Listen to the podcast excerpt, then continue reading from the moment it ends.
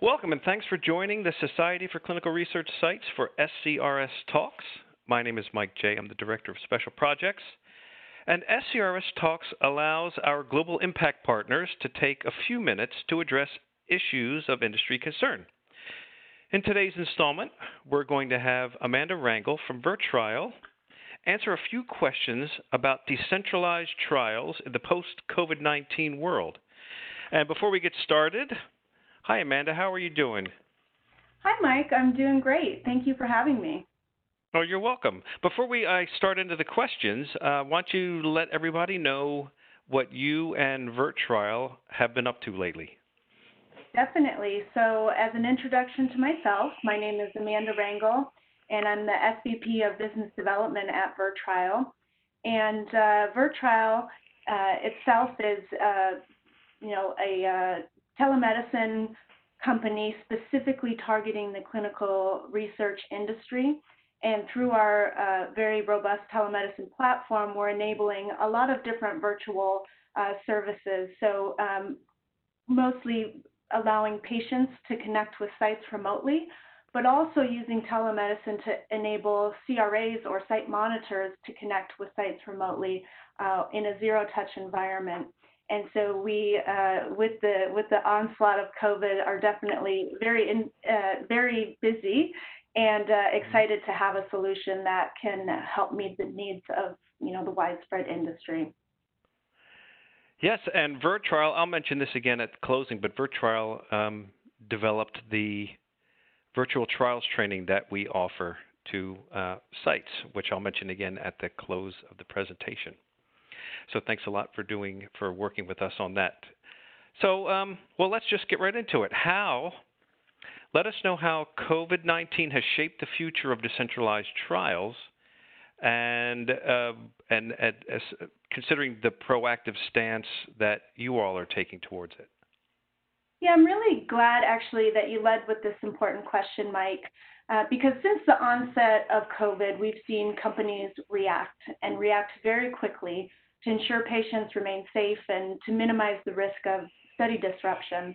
And I think what's really been brought to light here are three key industry needs during this pandemic, all with underlying all with the underlying theme of zero touch visit capabilities. So the first key need being recruitment. How can we enable zero touch identification and qualification of study participants? And the second being remote patient visits. So how are we enabling zero touch virtual visits between patients and their research site when they can't meet in person. And then the third key industry need are virtual site monitoring visits. So how are we enabling zero touch site visits so that clinical research associates or CRAs can continue their monitoring activities while sites are closed to on-site visits. And so with this real, realization and, and really subsequent reaction to meet these needs, technologies that have been available to enable remote site visits such as telemedicine. Um, they were once before considered to be nice to have options, but overall a risk to a trial. And now they're viewed as essential and the exact risk mitigation strategy to keep patients safe and minimize study disruption during the pandemic. So to your original question, you know, will the mm-hmm. industry take more of a proactive stance to DCTs? Uh, in our opinion, and, and I think the opinion of all, the answer is yes, it, it must. Um, even the FDA commissioner has vowed to permanently adopt COVID 19 driven changes that make reviews and authorizations faster. And so I want to take a step back from that you know, high level answer and say, taking into consideration that we are on an SCRS podcast and that both SCRS and VirTrial are advocates for sites to have a voice and a say in what the future of DCTs look like, I would be remiss to not bring in some of the feedback we're hearing from our work with sites on this podcast. And so I'd like to give a thank you to Kay Scroggins at Clinical Trials of Texas, as well as Jason Roth at Platinum Research Network for providing some insights uh, into what we're going to cover on this topic. And first, um, they offer that because of COVID, sites really have come to realize that decentralized trials or virtual trials can be accomplished. However, without a central location, uh, being a site where the visit is typically conducted, other issues really come to the forefront. And two examples uh, that we've encountered are regulatory obstacles. So while some of these rules have been loosened, there are quite a lot of incongruencies across sponsors and even within sponsors as to what is and is not allowed. Also, a challenge uh, has been the logistics of conducting procedures in a decentralized trial. The sites themselves want to continue to see their patients and are already trained on the protocols. They work with the PI and are skilled at conducting studies. So instead of you know, replacing that relationship with home health, why can't sites do that themselves and continue to see their own patients? Um, some sites have been so creative that they're conducting uh, visits via telemedicine on the patient's phone, and uh, the patient's sitting in the car at sites parking lots, but they're still making sure that uh, patient safety is at the forefront and that they're complying with the clinical trial protocol. So they've certainly stepped up, and they being the sites uh, to be creative. And we are very proud at uh, to have partnered with the sites in this initiative, uh, really taking a grassroots approach to enable them to continue uh, treating and seeing patients on their studies. Yeah, and and and we have we were just uh, I don't know if I want to use the word fortunate, though that is a correct word to use it, to to be that the society worked with VirTrial early last year to really push this and say this is an issue that is uh, well, it, it, was an issue then, and it was very important. And then at the beginning of the year, it just went right to the top. And uh, you know, and and VirTrial and the society were very prescient, I think, in in in, in uh, you know, uh, advocating for this approach to, to to conducting study visits. Correct.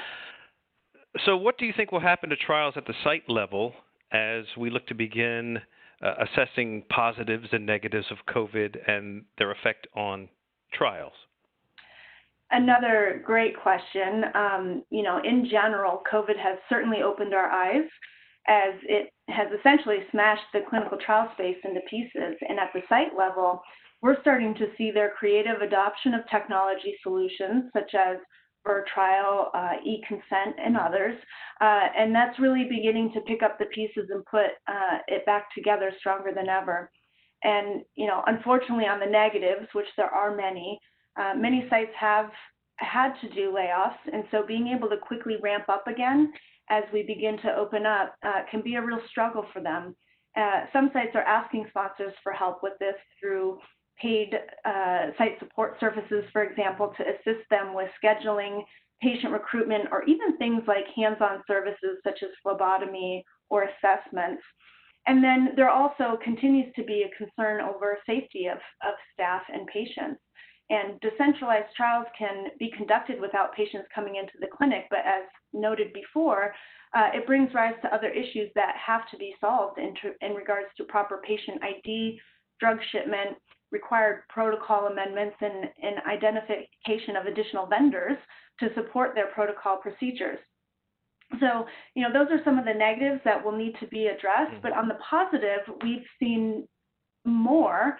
Uh, uh, on the positive side, uh, we are, after all, at a golden age of advancement in telemedicine and having access to tools that weren't available before. And this will really enable sites to not only function, but thrive during a pandemic. And a, a direct quote from Kay at Clinical Trials of Texas, again, thank you, but she says the, the pandemic has pushed sites to adopt new technologies and new processes. And for us, this has been positive in that we have made these changes with happier hearts and less pushback uh, from their uh, pharma partners. And sites can use virtual or decentralized visits to broaden their catchment area for recruitment and thereby improving enrollment in studies. So it also addresses, you know, the the um, uh, continued issue of diversity. It allows sites to, to bring in a more uh, wide uh, area, whether geography or different uh, diverse and ethnic populations into their trials.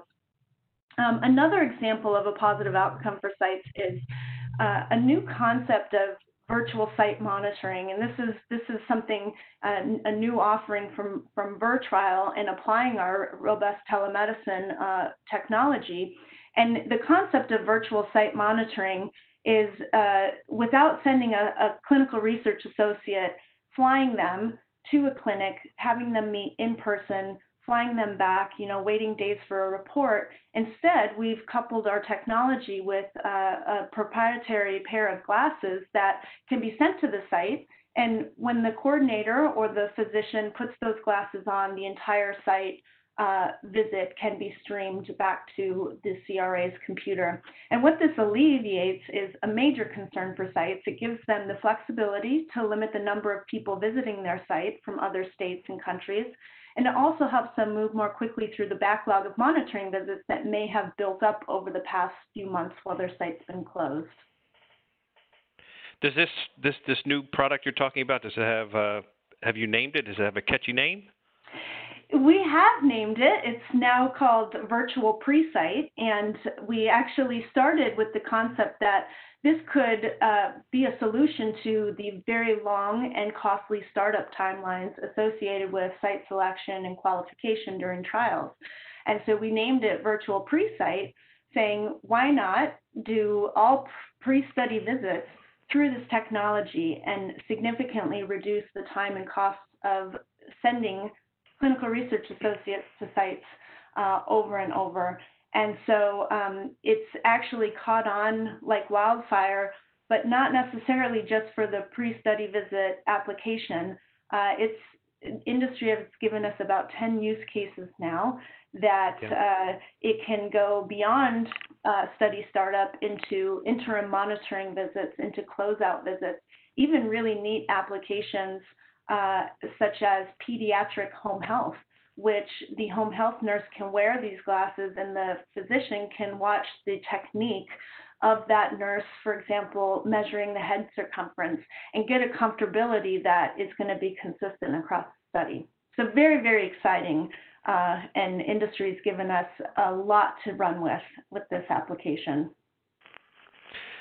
So, what what does the future of clinical trials look like because of this, and and how can sites be prepared? What should they do? Is there a uh, you know, are there some things they should be doing now and then considering later? What's uh, what Definitely. should sites be doing next? Yes. So, what do we see as the future of trials? I mean, we heard from industry leaders even before COVID 19 hit globally that there was likely a tsunami of DCTs or decentralized clinical trials on the horizon. And we heard just that word, that a tsunami is coming. And so, um, to add to that, there is currently an immediate need for a cure uh, or a vaccine for COVID, and that has even more accelerated adoption and awareness uh, at an exponential rate. And this has also shown a positive light on clinical trials in general. Um, so from a site perspective, to prepare for this surge, uh, there are a number of resources that VirTrial has made available to help. Um, one, you know, we, we do urge sites to read recent guidance from the FDA and other regulatory agencies to become familiar with current recommendations as well as complete um, VirTrial. As you mentioned in the beginning, we do have a virtual trial capable training uh, and this is a quick training and a certificate program that will enable sites to become virtual trial capable. And um, it, it really is to help them become familiar with telemedicine best working practices, essentially giving their staff legs to stand on uh, in the fundamentals of how to simply conduct a virtual visit. Um, you know, this is a, a significant shift and leap that we're asking sites to take in uh, moving beyond the four walls of their physical clinic. And, you know, just like the, the painstaking EDC process and adoption in the past, sites are competent now in EDC, in things like e diaries, um, but we're taking this to the next level by asking them to conduct decentralized clinical trials. So VirTrial's positioning and, and the reason we partnered with SCRS um, and other organizations like ACRP is to give them just the fundamentals. So, what is good webside manner as opposed to bedside manner? And there's a lot to go along with that. You know, um, are you dressed professionally? Do you have appropriate uh, camera and audio? And can you recreate that in person feeling with your patient so that they're just as comfortable in a virtual environment um, as they would be in person. And so this is what we're offering. Uh, sites can, can find the training through the SCRS website, on ACRP as well as on, on VirTrial's website. But this is a significant um, and very brief training that they will get a badge, a certificate that they can market to um, sponsors about uh, their willingness and capability conducting trials. Um, and and again, I would be remiss to not bring in some feedback from from our friends, uh, Jason Roth and and his team at Platinum Research Network. They have actually embraced this philosophy. They've embraced various technologies at their sites uh, in order to optimize management of their trials. Um, and this includes e-regulatory, e-source, telemedicine, um, CTMS platforms, and, and really, again, it's, it's a raise of the hand to say, I am ready for this industry. You really just need to bring me a protocol that I can execute uh, that has the centralized clinical trial components. So as you can see, sites are ready uh, or they're getting ready. They understand it. They want to keep their viability in, in the upcoming virtual world. And they're raising their hands. Um, so now what's required really is a, a collaboration across all key stakeholders in the industry sites, sponsors, CROs, and even technology vendors. And really, only together and through collaboration are we going to completely shift the paradigm of how clinical trials are delivered. So, if if sites are ready, have you do you have any experience or have you done any research on um, what percentage of sponsors and CROs, uh, what percentage of their portfolio their portfolios are considering decentralized aspects of clinical trials? Well, I am so glad you asked that question, Mike, because mm-hmm. you know it. It's like the million dollar question of what what is actually being done now because of of this you know pandemic and this shift. Um, and it's really a great follow up question to the point I just made about requiring industry collaboration. We've been talking about decentralized trials and their benefits for years now, yet we continue to only see small pilots and really mostly an attempt to conduct completely siteless trials up to this point. And to me and the VirTrial team, it really makes most sense to simply try to walk before we run and implement decentralized clinical trials with the puzzle pieces we already have at our fingertips. So why try to get rid of sites when they are raising their hands willingly to conduct these trials and they already know and have the expertise to run clinical trials? So let's give sites a hybrid model, allowing patients to choose how and where they participate in clinical trials under the supervision of their already trusted physician. So to answer your question, I can't really speak on behalf of CROs and sponsors and what percentage of their portfolios are considering decentralized aspects, but I can say that the sites we're working with tell us that less than 5% of the trials they are offered have any decentralized trial aspect. So my question is, you know, when is industry really willing to finally rip off the band-aid and go for it? We already mm-hmm. know patient-centric trials have numerous benefits, such as better enrollment, uh, better compliance, better retention, and even better drug approval rates. Um, so if those reasons haven't been or are not good enough, then certainly everyone can recognize now in the face of COVID that it's in the best interest to whenever and wherever possible have some type of decentralized clinical trial component in trials in every protocol to prevent something like this from bringing uh, clinical trials industry to a standstill ever again. Wow. Well, Amanda, um, thanks very much uh, for your that that that just that great report. Um, before we close out, uh, how can uh, people listening to this podcast find out more? Where can they go? A website? How, how, what what's the best way for them to find out more about this? Yeah, so we will put this uh, podcast up on the VirTrial website. It's uh, virtrial.com. Uh, and mm-hmm. then also, I would imagine that uh, Mike will have this available on the SCRS website as well. Yep, virtrial.com, everybody. Uh, before we close out, um, Uh, Amanda, good to chat with you. And uh, as much as I am in, uh, intrigued by the virtual visit thing, would sure love to see you and your crew in person again soon in the future. Yes, we, you know, technology will never replace that human element, will it? No, and I haven't seen you all in, in quite some time, but uh, would look forward to seeing you all again.